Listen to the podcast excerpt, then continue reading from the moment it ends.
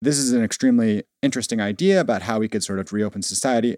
On the other hand, to many people, it sounds like a dystopian hellscape when it comes to privacy and civil liberties. So, if you, Paul, could walk us through a little bit of this, because I know you have an opinion on it, then we can chat.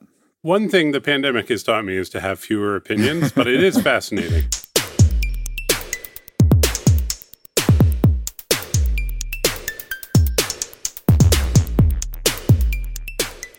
Hey, everybody. Welcome back. Hey, how's it Hi, going? Paul. Hi, We're Sara. back. It's pretty good. How are you? Good. How was your weekend? Did you have a nice weekend at, in the woods? I did the Zoom Passover Great. uh, last week, which is nice. Spent most of the weekend out in the wilderness. I went to a sculpture garden in a field. Whoa. So- Oh, is that like King something? What is it called? Storm King? Storm King. Yeah, it's similar. Not Storm King, but the a different version of that. wow, yeah. there's more than one of those. But yeah, how about your all weekends? What happened uh, in New York City? Zoom family stuff. Oh, you know, just a fun place to be right now. Mhm. Just a great, great city. Six hour waits at the Whole Foods, I hear. We have a good plan around that. Like we we've got like a whole system with going to Fairway and Mhm. getting it all set up. We're very lucky in that we have a car. Whoa. So that, that makes it yeah. Are you a millionaire? a zillionaire and we have a parking space we have a parking space in the basement anyway yeah i mean it's it's it's tough times all around i'm not really we're kind of all muddling through it's a little rough to find out that school is canceled for the rest of the year Hmm. so we're we're getting our heads around that Yeah, as parents, what does that mean for you? it means that we need to plan around educating and managing our children every single day from now until there is some relief and we can maybe send them to summer camp. So it's a little, it's Yeah. a lot. Yeah, it's a lot. I mean, normally it's funny. I was thinking about this. In some ways, it's been interesting and good. Like I said, my sons are getting along better than they ever have. And I realized during a usual weekday in New York, we see each other for 45 minutes in the morning. Then we go to school and work for eight hours or more.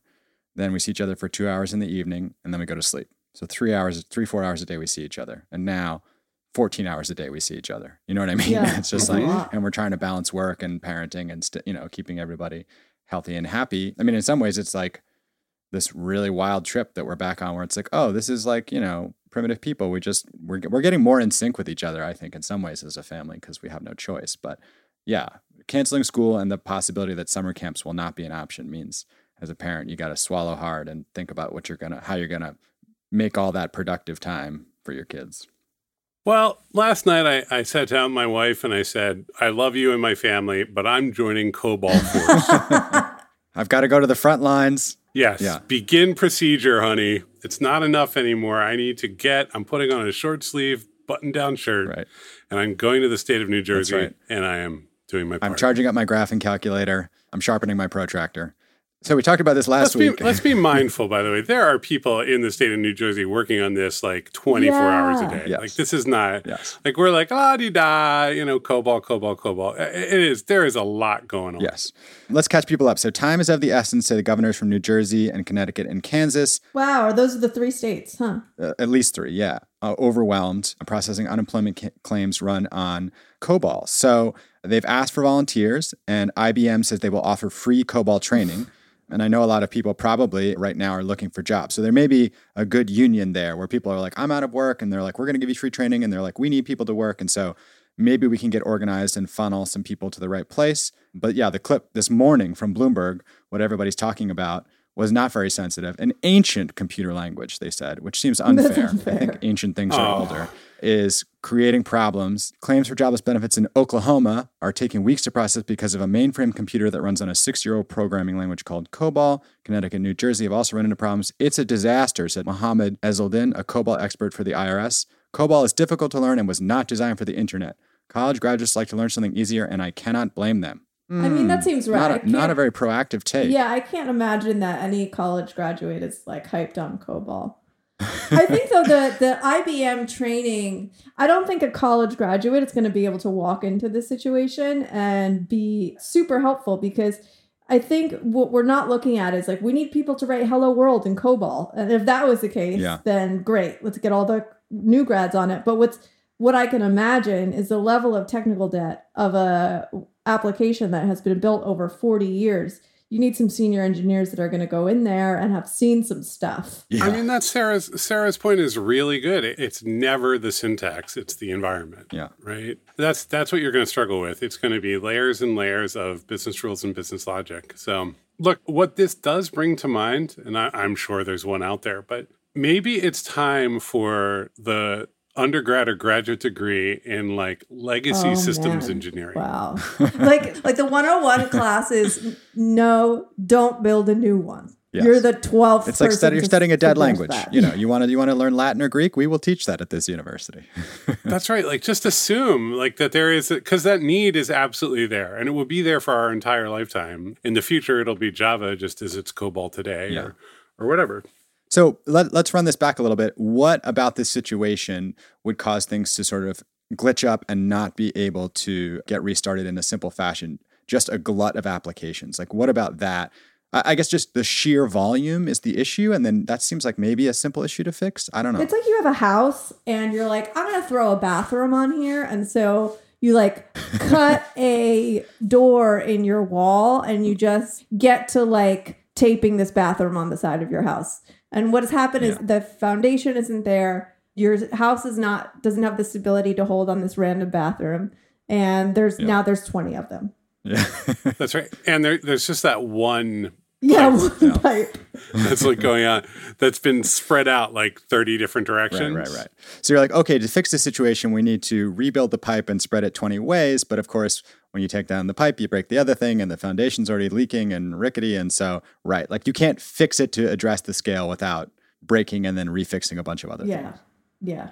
All right. Well, yeah, as Paul said, this is a situation where sometimes we make light of what's going on, but obviously, you know, paying people their unemployment and making sure that they can put food on the table is vital right now. So, shout out to everyone who's working on this. Shout out to IBM for offering free training and hopefully programmers, old and new, young and old, can find something productive to do with their time if they are out of work or if they have spare time. Shout out to IBM. Shout out to IBM. Shout out to the mainframe. so, Paul, you had another topic you wanted to bring up, and this is something I've been hoping to write about on the blog this week, and, and I've been looking through the network for questions. The big tech news last week was that Apple and Google joined forces and announced that they were basically going to introduce some protocols for Bluetooth that would allow you to build an app, which could be a powerful sort of foundation for contact tracing. So, in places like South Korea and Iceland and other areas where they managed to very aggressively battle the pandemic and then are now working to reopen society, what they do is if somebody tests positive, they immediately work to quarantine that person and then figure out every single person who was near them for the last two weeks, test those people, and if any of them test positive, quarantine them. So contact tracing requires you to know where somebody was and who they were around. And as it turns out, you know, we have our smartphones with us at all time that gathering this sort of data at the cell tower level, which is accurate to a few hundred feet, or at the Bluetooth level, which can be accurate if it's talking to other phones to sub meter.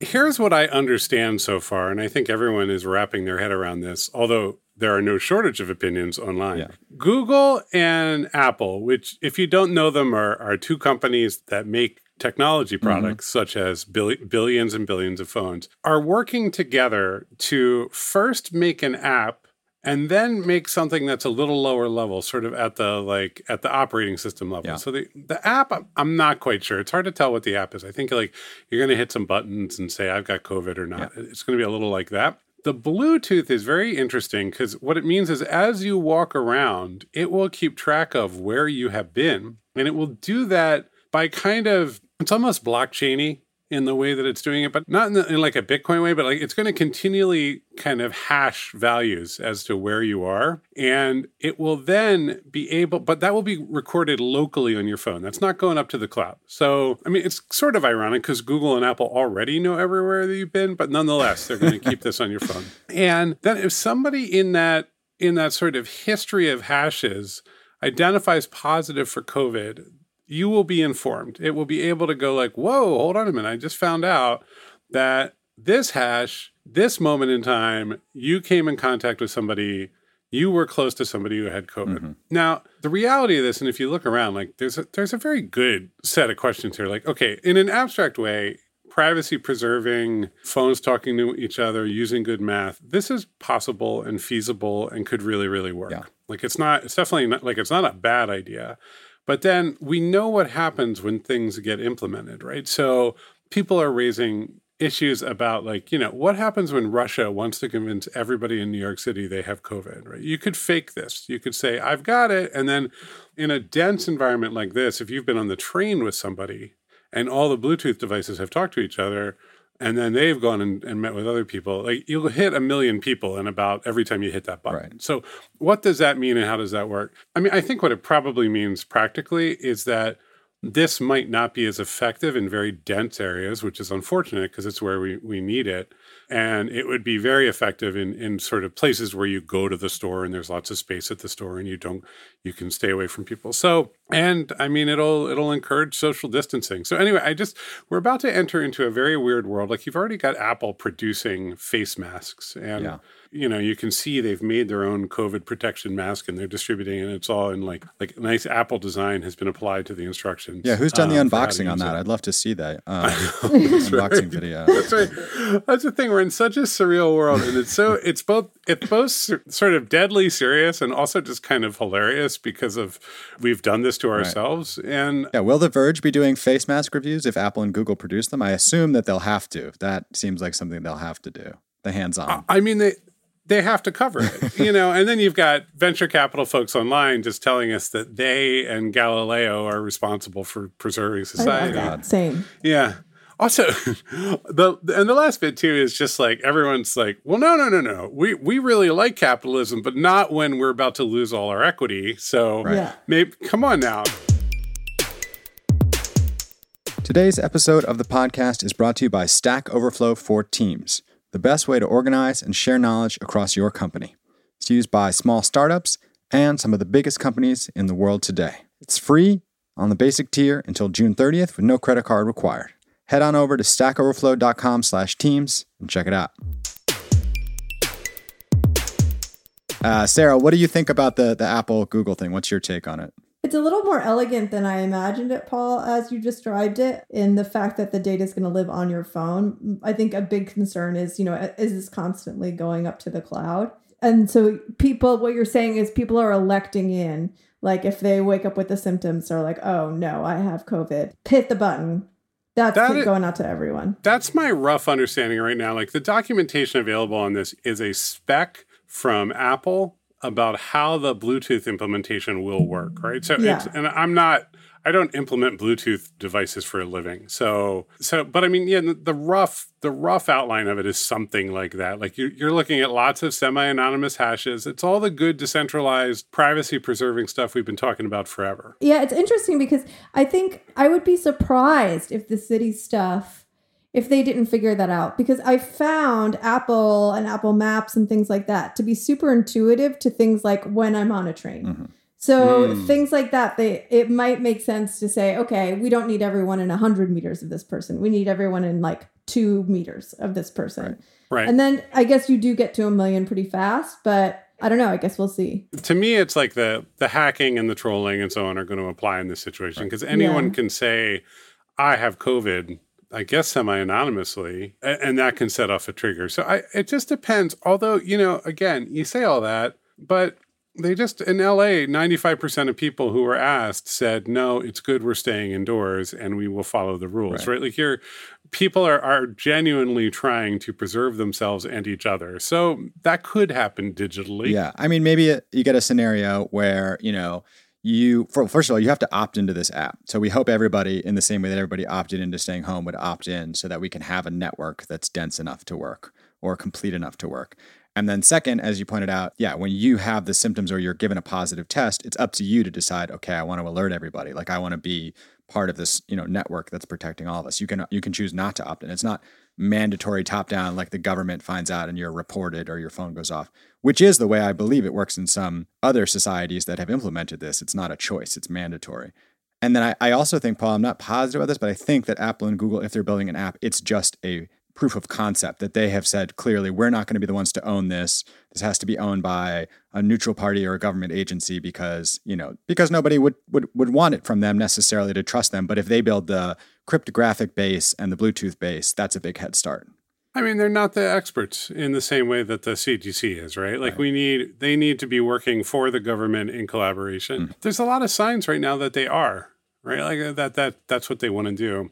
You know, there's there's two frameworks when we talk about big tech now and it's sort of tricky, which is there is big tech that needs all of your information at all times to sell ads. And then there is like these mega platforms that have enormous cultural impact. And it's complicated to parse them out. Like the thing that they're doing now, if they had done it without COVID, we would all be freaking the hell out, even if it was anonymous. Right. If this was a Right. if this was an RFP for a government project, we Yeah. we'd, we'd be like drag them in front of the Senate and get these guys out of here. Right.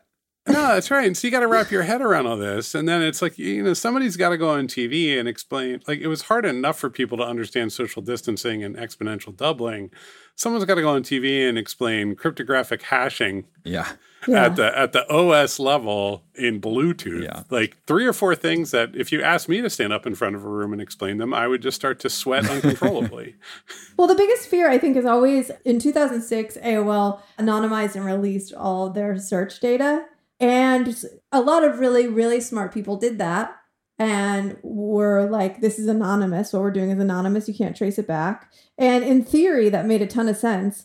But it turns out people were easily able to use that data to figure out who was searching. Mm. And this seems like one of those cases to me where, like, okay, you know, if it's if it's hashed two ways, if I don't know who I have in contact with my phone and I just have a hash and all those things, it seems like we won't be able to figure out who these people are. But could we? You're one bad upload away from disaster, right? Like as long as everything is truly on the phone, but then it'll be like, wow, we aggregated the phone backups using phone backup aggregator. you know, and you're, you're just like, ah, Yeah. I connected this to my uh, Facebook account because I thought it would let me play Zynga with people. And uh, yeah, there you go. That AOL moment was truly profound. Like people may not Um, remember that, incredible. but so yeah, the scientists at AOL they're like, hey, you know, here's search data for you to you know, use in like machine learning, any kind of way. Right. you Yeah, do yeah, And- super helpful anonymized data. And then once, and then it was just like, yeah, no, this is a woman named like Sally who lives at 345 Privet Lane. it was bad because it turns out you can learn things Who from had people through. hemorrhoids last month? Right. Yeah, like through the, there was, they found a murderer. Oh my Yeah, it was somebody who was just like, Right. like kept searching how to murder your wife, Oh and then they God. figured out who. It was. yeah, Best way to get away with murdering your wife. I may be remembering that. With, it was definitely somebody who was no, it was definitely somebody doing like planning to do the murders, but uh, I may be remembering it just a little bit simplified. like if we can look at some recent examples, you know, all of these people submitted their genetic material to, you know, 23andMe and whatever, whatever. And then we learned quickly that, you know, you could work back from there to a second, to a third cousin, to a fourth cousin, to the Golden State serial killer, right? Like, you, you know, this stuff is supposed to be anonymized, but you can start to do this pattern matching that becomes really powerful. And I think it was only a few months before, you know, we entered in this sort of new pandemic era, as you're pointing out, like we were very suspicious of big technology. And the New York Times did a huge expose where people leaked them these phone location records, which are unfortunately resold in a number of cases to like weird data brokers and other unscrupulous characters and go out to bounty hunters. And they were like clearly showing, look, if we wanted to, we could track these high level cabinet members as they go to this meeting and then this football game and hmm. then this is their home and this is where they have affairs. And like, you know, it, it, it was very easy for them to do this sort of ungodly level of surveillance. That is our real world. In this case, it's interesting because here are here. I mean, Google, the giant advertising company, and Mhm. Apple, the enormous phone company, are saying like, no, you know, we. I mean, it turns out they've known all along, right? Like, like we could make a decentralized, anonymized way of influencing and understanding human behavior. I, I guess. Funny I gue- enough, we just happen to have it You prototyped over here. yeah, this library over here is working great. Yeah. This is the weirdness of this moment, right? Is it makes uh, it's not clear. Ideological lines are very, very blurry. Commercial lines are very, very blurry, and that's getting that's turning into the code that people are writing. Right. Yeah, it's like a TSA situation, right? Like Mhm. when 9 11 happened and it was super important to make sure no one with sneaker bombs was going on to flights, it was great. But now it, I have to give an extra hour to go to the airport Mhm. and they haven't caught anything. You know, like they're not, it's kind of security theater and I have to, Yeah. you know, bake two extra hours into my flight time. Yeah. Less of, less of a concern now, though, Sara. yeah, you're right. I don't. I'm less afraid. I'm more afraid of bringing my wine, you know, across state lines Yeah. than I am Yeah. sneaker bumps. Yeah, I mean, it, it's funny to imagine, and I hope this wasn't the case that they Apple and Google had this on a shelf that it said like "not good for business, breaking case of global pandemic." You know, you, you open this now or whatever. But Well, I mean, that's the whole thing. If you if you look through Stack or you look through open source code, there's a million things on the shelf Yeah. that you can you can break at any time. The real challenge, right? This is what's interesting. So, uh, take Signal as an example, relatively decentralized, anonymized chat app, and for a long time it was very cool and it worked pretty well but it, it just like was kind of clunky compared to any kind of messengering app. And then it got money. It got money from the guy who founded whatsapp and it got product product leadership and it really kind of came together. And now it's basically as good as any other messengering app but it's it's much more anonymous and I- think about that a lot. Like the, the gap between the slightly more utopian open future is is essentially product leadership. Like, hey, you know, like oh, boy, you, all the decentralized stuff kind of works. Like you saw with, with with Bitcoin. Bitcoin like was untradeable for eight zillion months, and then people started to make nice interfaces, and try, you could just kind of click some buttons, and suddenly Yeah. it just exploded. Yeah. And so what you're seeing is all these ideas that have been floating around for like anonymized, you know, communication between individuals and tracking and abstract decentralized social network type of stuff being applied with really good product leaderships from the two best product companies in the world. Mm-hmm.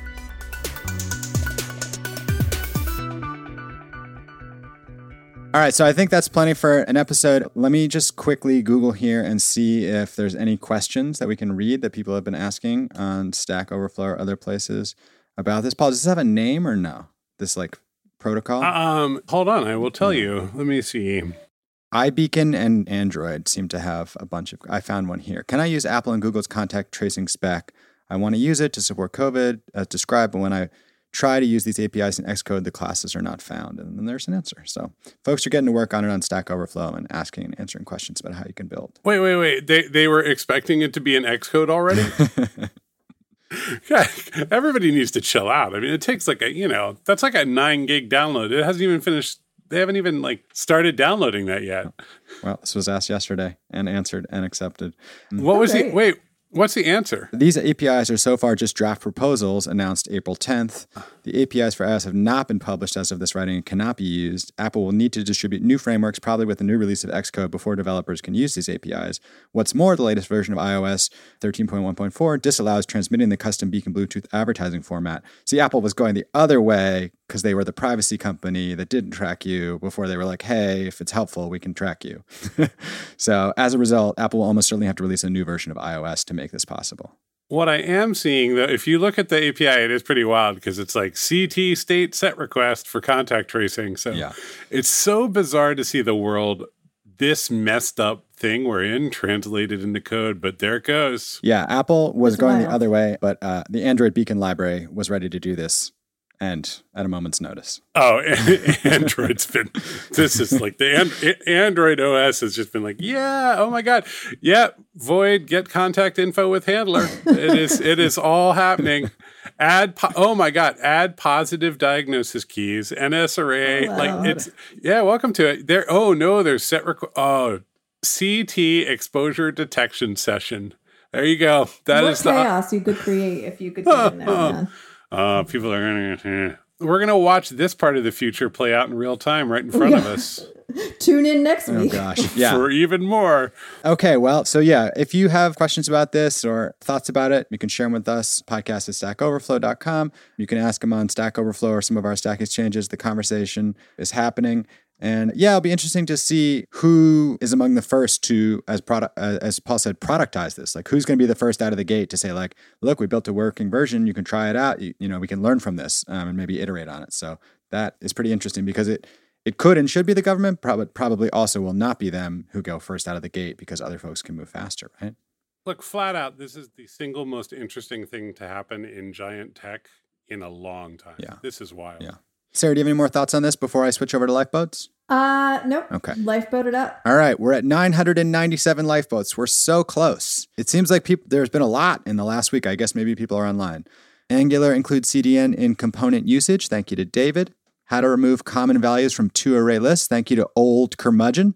And how do I round millions and thousands in JavaScript? Thank you to Paul Sweat. So, quite a number of great lifeboats there. Paul Sweat. Paul Sweat. Paul Sweat. All right, everybody. Thanks for tuning in and listening. We hope you're well. We hope uh, you and yours are staying safe. We know these are trying times. So, thanks for listening. I'm Ben Popper, Director of Content at Stack Overflow, and you can find me on Twitter at Ben Popper. Uh, I'm Sara Chipps. You could reach me at sarajchipps on twitter.com. Check out devaroundthesun.org. We're planning a full day of remote festivities and learning to raise money for folks affected by COVID. Very cool. Oh, that's great. Is that you or Stack or who's doing that? Uh, it's me and a bunch of other folks. Awesome. Awesome. Yeah. That is great. Let me I'll tweet it, you know. Great. Awesome. Just I'll tell send me. it. And I'm Paul Ford. I'm a friend of Stack Overflow. I'm the co-founder of a product development studio called Postlight. Check me out at Ftrain on Twitter. Awesome.